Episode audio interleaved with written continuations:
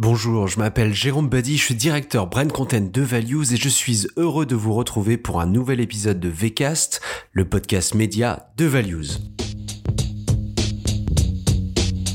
Vous le savez, on est suivi, pisté, et ce grâce à un petit objet mal identifié et au nom pourtant fort gourmand, le cookie. Ce bout de code informatique permet au site internet et donc euh, aux médias d'en savoir plus sur leurs visiteurs, leurs lecteurs, leurs viewers. Et soudain, Google a parlé et a indiqué son intention de supprimer nos cookies préférés, bien sûr Apple euh, de confirmer ses positions et de lui emboîter le pas. Mais ces annonces sont-elles si graves que ça? Quelles sont les conséquences pour le marché publicitaire? Vous vous le demandez? Eh bien pour nous aider à y voir plus clair, j'accueille Emmanuel Brunet, CEO de Larian Technology. Et Larian Technology est une plateforme leader en France de l'attribution marketing et de l'analyse de la performance publicitaire. Bonjour Emmanuel. Bonjour Jérôme. Et bienvenue. Première question, on va commencer tranquillement. En fait, on parle souvent de cookies et l'utilisateur connaît finalement pas si bien ce terme. Est-ce que tu peux nous expliquer exactement de quoi on parle quand on parle de cookies? Yes, alors... Euh, d'un point de vue purement technique, un cookie, c'est en fait un petit fichier qui se trouve sur le disque dur d'un ordinateur et dans lequel euh, un serveur, quel qu'il soit, va stocker des informations qui va, auxquelles il va pouvoir accéder euh, quand euh, l'internaute se connecte au, au, serveur. Donc souvent on résume le cookie à l'industrie publicitaire. En fait, il y a énormément de technologies différentes sur Internet qui utilisent les cookies. Euh, ça peut être le cas, par exemple, de euh, la gestion d'un panier, du processus d'achat sur un site e-commerce ou euh, de la personnalisation dans, un CMS. Donc le, le, fichier, en fait, ça permet juste de stocker des informations sur l'internaute ou sur la machine. Et, et, dans beaucoup de cas, de plus en plus, on va stocker juste un identifiant qui va permettre en fait de faire le lien entre la machine et des informations qu'on peut stocker en base de données sur le comportement de cette machine en question. Voilà d'un point de vue purement, euh, purement technique. D'accord. Tu as parlé juste de CMS. Tu peux nous dire exactement de quoi il s'agit? Euh, Un système de gestion de contenu euh, sur euh, n'importe quel, quel site éditeur. D'accord, très bien. Euh, on connaît d'ailleurs souvent, on associe en fait euh, assez souvent le mot cookie avec effacer vos cookies, effacer mes cookies euh, sur le sur le sur les ordinateurs de chacun. Est-ce que ça veut dire du coup qu'on perd toute la personnalisation? Parce que c'est quand même, il s'agit quand même de ça, c'est-à-dire grâce aux cookies, d'une certaine manière, on a une, une, navigation qui est plus personnelle? Alors, euh, je ne vais pas rentrer dans toutes les subtilités techniques. Globalement, quand tu effaces ton cookie, tu effaces en fait le, le lien pour la faire courte, entre euh, ta machine et euh, le serveur qui t'avait écrit cookie. Donc, on va dire que dans une bonne partie des cas, tu vas euh, repartir de zéro et réapparaître comme quelqu'un de nouveau et entre guillemets Alors c'est un peu, euh, on a, on, a, on a beaucoup entendu parler des normes euh, RGPD euh, et d'ailleurs on vous en parlera dans un dans un podcast. Euh, et certains navigateurs, donc je le disais en introduction, comme Chrome, ont annoncé vouloir bloquer le suivi, donc ce qu'on appelle le tracking en publicité. Euh, et d'ailleurs Apple a fait ça déjà depuis un certain temps sur ses navigateurs. Est-ce que finalement c'est la fin de la promesse du tout traçable et tout analysable sur Internet, qui faisait finalement une de ses forces? Est-ce que finalement c'est la fin de la, pub digitale telle qu'on la connaît aujourd'hui? Alors, pour te répondre, il va falloir déjà qu'on revienne un petit peu sur ce qui est annoncé.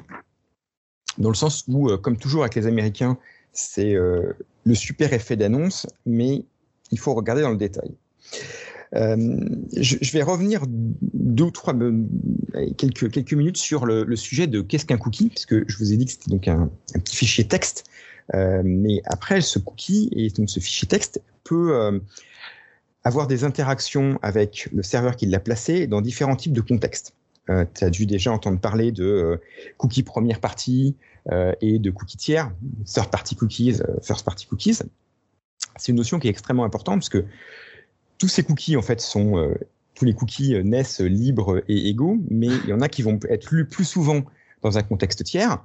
Par exemple, je visite un site média, je vois une publicité, le serveur qui me livre la publicité n'est pas euh, le même et n'opère pas sur le même nom de domaine que euh, celui qui me diffuse le contenu du média.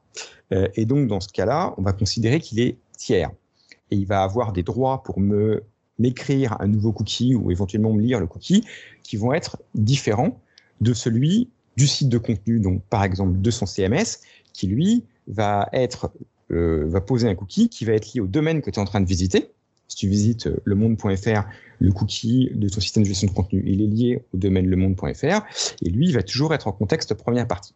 Ce qui a été annoncé par euh, les navigateurs, notamment les Américains, c'est la volonté à court terme de dégrader les possibilités d'exploiter des cookies tiers, c'est-à-dire les cookies qui sont le plus souvent des cookies publicitaires. Euh, les cookies première partie, eux, sont pas concernés. Euh, entre autres parce qu'il y a quand même énormément de technologies, comme je le disais en préalable, qui utilisent des cookies première partie, et que si tu commences à virer les cookies première partie, notamment sur beaucoup de, sites d'e-commerce ou euh, la personnalisation des pages sur les sites de contenu, tout ça passerait à la trappe. Donc le logique, c'est vraiment d'empêcher des intervenants dans un contexte tiers de d'écrire et de lire leurs cookies. Et c'est ça l'impact qu'on va avoir.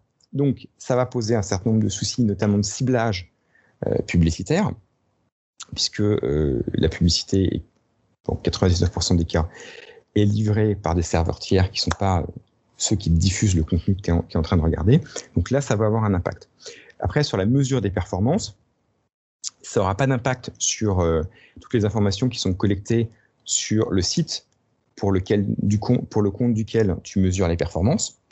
Par contre, quand tu, si tu veux mesurer la visibilité d'un manteau publicitaire, là, tu vas devoir utiliser tes cookies dans un contexte tiers et ça risque d'être effectivement un petit peu plus compliqué. Oui, et tu vas nous dire surtout euh, effectivement euh, comment euh, comment la publicité digitale va pouvoir se, se renouveler dans ce cadre. Une question un petit peu bête, mais si je suis une marque et que je suis, non, je vais me placer côté lecteur. Je suis un lecteur, j'ouvre un journal, il y a une publicité, elle est donc fournie par le par le journal en question. Alors, on comprend bien que c'est une pub qui lui a donné l'image, mais en tout cas, elle est fournie. Dans le cas du digital, tu es en train de nous dire qu'effectivement, la pub que l'on voit sur le site du Monde, par exemple, elle n'est pas fournie fournie par le monde. C'est-à-dire, c'est pas comme si elle était imprimée par le monde, c'est ça? Et c'est comme ça que ça se passe en fait? Bah, En fait, tu as deux trucs.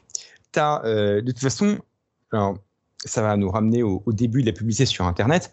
La publicité, elle a jamais été diffusée par le serveur du monde parce qu'elle a toujours été diffusée par un logiciel, on va dire, pour faire court, qui s'appelle un ad server et qui est euh, hébergé sur une autre infrastructure que celle du monde, à part au tout début chez Real Media où j'ai commencé ma carrière, où on installait la serveur sur le serveur de contenu. Ça, c'est un truc qui se fait plus depuis belle lurette, euh, entre autres parce que c'est trop compliqué à maintenir.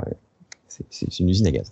Donc, que la publicité soit vendue par les équipes du monde et diffusée sur le site, dans ce cas-là, de toute façon, elle va être servie par un serveur tiers.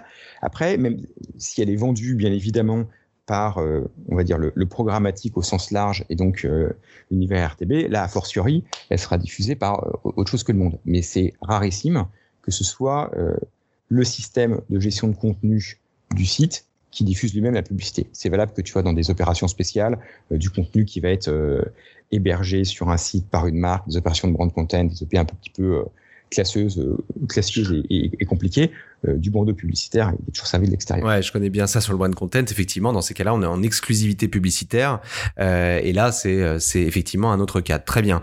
Euh, donc, je reviens à ma question. Est-ce que euh, ces décisions, ou en tout cas cette, cette, volonté qui a été affichée par, on va dire, les Américains ou les grandes plateformes,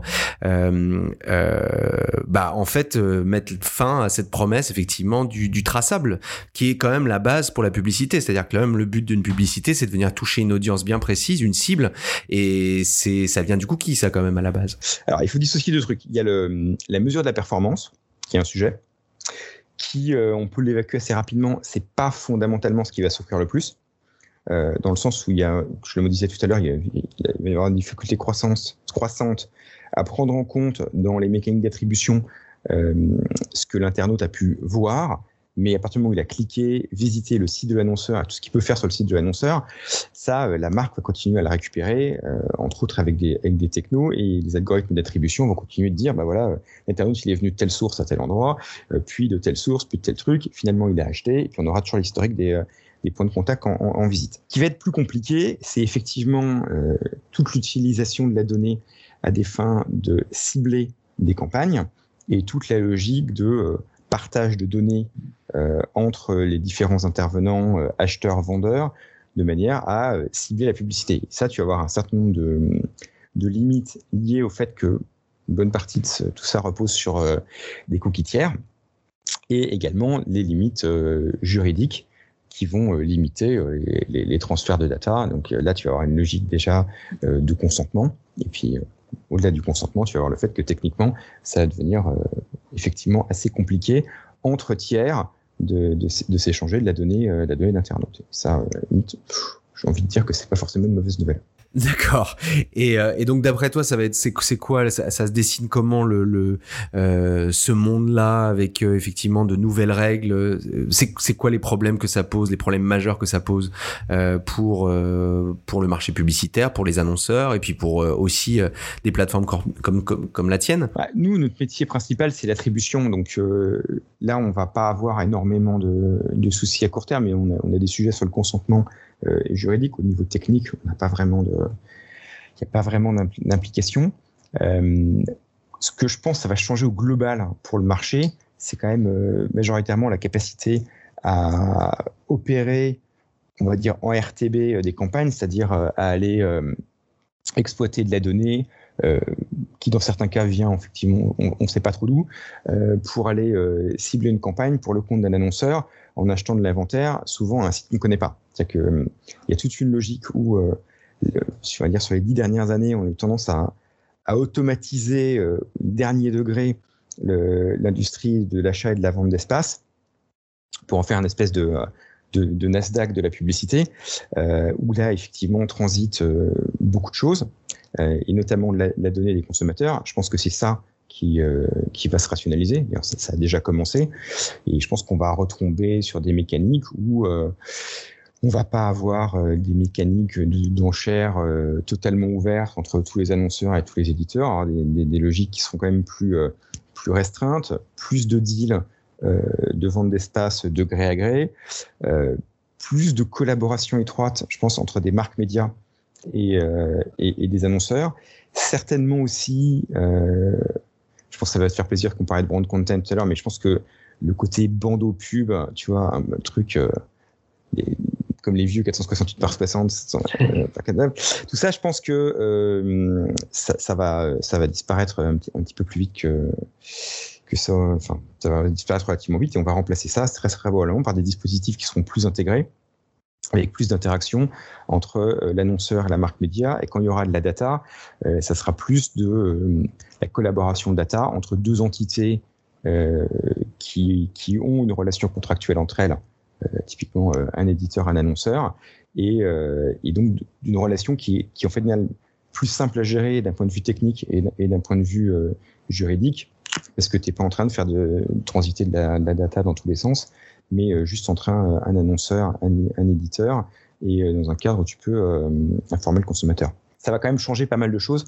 sur euh, la manière dont la pub s'est développée sur les dix dernières années. Quoi. Et, et, justement, là, sur, sur ce, que, ce, tu disais sur le consentement, c'est peut-être intéressant d'en parler parce qu'on voit tous, effectivement, euh, quand on arrive sur un site euh, pour la première fois, cette, cette, ce bandeau qui apparaît, qui est donc obligatoire et qui, qui notamment contient un certain nombre d'informations sur l'utilisation des données personnelles, quand même, non? Tu parles des bandeaux des CMP Oui, absolument. Ouais, bah ça pour le coup, euh, c'est euh, donc la, ouais, on va dire pour la faire courte, la conséquence du RGPD, et, euh, et ça permet d'informer le consommateur sur euh, sur ce qui va se passer et la manière dont cette donnée va être utilisée. Je pense que globalement, euh, c'est plutôt une c'est une bonne chose d'avoir plus de transparence. Euh, après, ce qu'il faut, c'est que tout le monde soit soit logé à la même enseigne et administre la demande du consentement de la même manière. Finalement, on pourrait résumer le marché en se disant qu'il y a euh, plus ou moins trois types d'acteurs. Il y a les producteurs de contenu qu'on peut appeler euh, les médias finalement, les diffuseurs de contenu, c'est-à-dire les plateformes, les opérateurs télécoms et toutes les technologies de diffusion. Mais on voit bien que finalement, euh, ceux qui ont vraiment la main, euh, sur l'exploitation des datas, la monétisation des audiences, c'est plutôt les technologies de diffusion, hein, c'est-à-dire les constructeurs de téléphones, les systèmes d'exploitation, euh, les navigateurs web. Est-ce que les médias ont perdu la main et est-ce que, euh, quand, quand je t'écoute, euh, ce qui est en train de se passer n'est pas finalement une chance pour récupérer la main? Alors ouais, ça je suis d'accord avec toi. Je pense qu'effectivement euh, les médias ont perdu la main. Euh, ils n'ont pas saisi, en tout cas les médias français, euh, même les médias étrangers d'ailleurs, au global, ils n'ont pas, euh, ils ont pas fait leur transformation digitale euh, assez vite et, ils ont laissé passer une opportunité euh, géniale. Après, je pense que leur chance, c'est effectivement cette opportunité va se représenter dans le sens où, euh, bon, tu as le, une bonne partie du contenu sérieux des médias a été remplacé par de, de l'UGC, du User Generated Content, ce que tu peux trouver euh, un, peu, un peu partout sur Internet. Euh, ce contenu, euh, on voit clairement que dedans, il y a à boire et à manger. Dedans, il y a du contenu de qualité qui émerge, mais il n'y a pas que ça. Et, et, et, on a quand même une recherche du consommateur qui, qui, qui, va vers une information fiable et un contenu de qualité. Et, et clairement, l'occasion là, c'est de reprendre la main euh, sur le, sur le marché, d'avoir une publicité qui soit plus associée au contenu, qui fait que ça se vend euh, moins au kilo et, euh, et plus de manière intelligente, impliquant d'une part de la créativité. Je pense que ça va aussi revaloriser les agences de créa. on a quand même de la publicité, on va dire, et pas uniquement sur Internet. Donc moi personnellement, je trouve que on a quand même une créativité qui est très pauvre. Euh, et, on a perdu en fait quand même des logiques de base de la publicité, c'est quand même d'avoir une création qui fasse, euh, qui mette en avant un produit, qu'il qu valorise et qu'il valorise dans un contexte, en essayant d'avoir une relation avec ce contexte. ça, c'est un truc euh, qui est totalement passé à la trappe, euh, en tout cas sur la pub digitale depuis une vingtaine d'années. Je pense que ça, ça va revenir.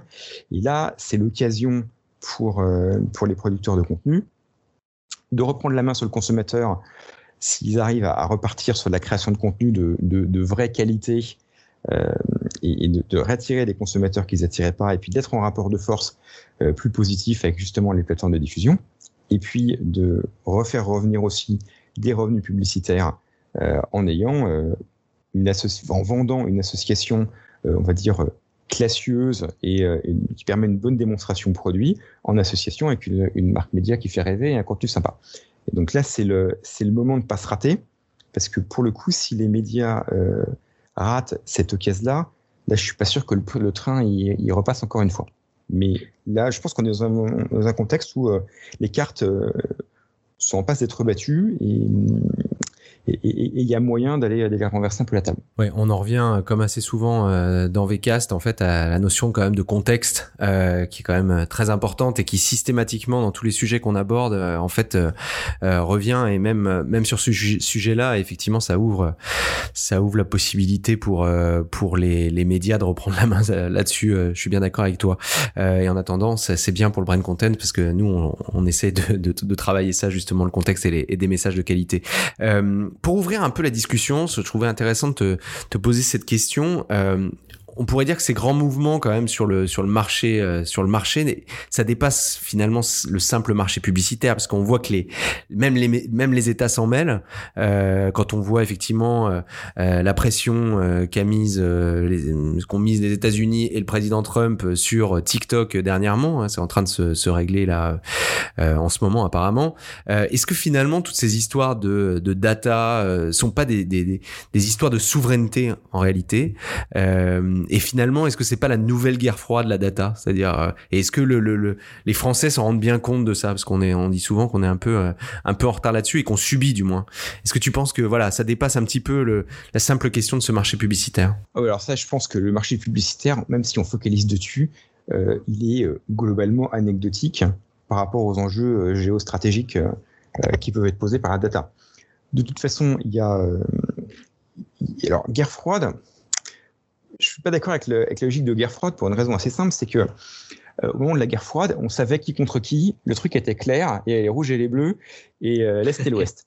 Euh, là, pour le coup, c'est beaucoup plus complexe, puisque euh, les États, bien évidemment, collectent de la data, à mon avis, pas assez, pas de la bonne manière, etc. et en tout cas, moins qu'on qu peut le fantasmer. beaucoup d'entreprises collectent de la data, y compris les très grosses, qui peuvent avoir des volontés euh, supranationales. Euh, et c'est assez marrant que euh, l'État américain avec avec TikTok, on pourrait avoir n'importe quel État avec n'importe quel réseau social. Donc on ne sait pas trop qui est contre qui et, qui roule pourquoi sachant qu'en même temps, je vais pas te faire un cours de géopolitique, mais tu as quand même pas mal d'alliances qui sont en train d'exploser, et donc tu, tu sais plus trop qui est avec qui. Donc je pense que c'est pas une guerre froide, ça me fait plutôt penser un tournoi au Moyen Âge avec 50 mecs chacun pour sa peau, et, et tu sais pas trop au final ce qui va se, ce qui va se passer entre des États qui sont quand même un peu dépassés, d'une part sur la collecte de données, d'autre part sur la protection de, de leurs citoyens, et d'autre part des entreprises qui, euh, et pas uniquement pour des raisons publicitaires, vont euh, collecter de plus en plus de données sur, euh, sur les citoyens, indépendamment des frontières. Et là, euh, difficile de dire qui va gagner, ni même ce qui a gagné. Après, il y a quand même un point qui, euh, dans toute cette, euh, cette pagaille, parce qu'on peut parler de pagaille, c'est l'événement le, de l'été qui est un peu passé sous silence, qui est la remise en cause du Privacy Shield.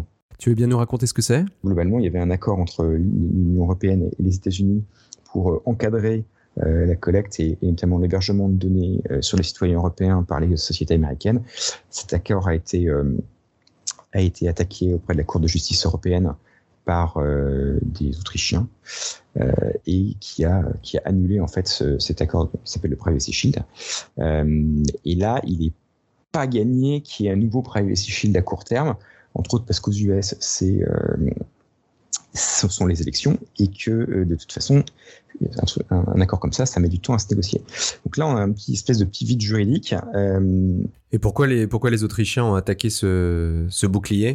C'est euh, un gars qui s'appelle Max Schrems, euh, qui avait déjà fait parler de lui dans le passé et qui, euh, qui a attaqué le le Privacy Shield devant la Cour de justice européenne. C'est pas l'État autrichien qui. Euh... D'accord, mais parce qu'il voulait, euh, il voulait qu'il y ait plus de protection. Euh... Non, parce qu'il trouvait ça euh, honteux que des données concernant les citoyens européens partent aux US. Bon, je te fais la version courte. Je suis pas. Ouais, bien sûr. Pour le coup, je, je, suis, je suis pas juriste, mais ça peut avoir un vrai.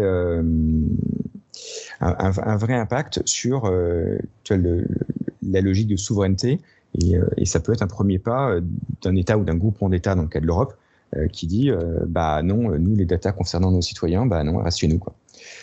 et on fait pas d'accord avec qui que ce soit pour aller stocker la donnée des citoyens, des citoyens européens. Donc ça, ça peut être interprété aussi comme comme un, mouvement qui peut en appeler d'autres, de euh, d'une forme de souveraineté sur la data des, euh, des citoyens d'un d'un pays ou, ou de l'Europe. Oui, parce que en fait, nos data, elles sont pas, elles sont pas du tout stockées, euh, elles sont pas du tout stockées là à côté, euh, alors que nos sites, ils sont tous ici, mais c'est ça le problème en fait. Ouais, le problème, c'est que de toute façon, ta donnée, elle peut, notamment avec, avec, le cloud maintenant, et puis même avec la manière dont le, dont le web est, enfin dont l'internet est structuré ta donnée elle peut être stocker n'importe où. Enfin, t'as pas de, t'as pas de logique, euh, on va dire géographique et de frontières. Très bien. Euh, eh bien, merci beaucoup, Emmanuel, pour euh, tous ces éclairages à partir d'un petit cookie. En réalité, on se retrouve à, parler géopolitique, mais on se rend bien compte que ces questions, en réalité, de, données, de données personnelles et de, traces qu'on peut laisser ici ou là sans s'en rendre compte,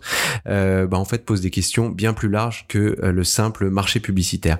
Merci beaucoup, Emmanuel. Merci beaucoup, Jérôme. Et à bientôt. À bientôt. Quant à vous, je vous retrouve bientôt pour un nouvel épisode de VCast, le podcast média de Values. En attendant, likez le podcast sur les différentes plateformes, Apple Podcasts, Spotify, Deezer. Mettez-nous des étoiles, partagez vos commentaires et vos suggestions pour des prochains thèmes. Ciao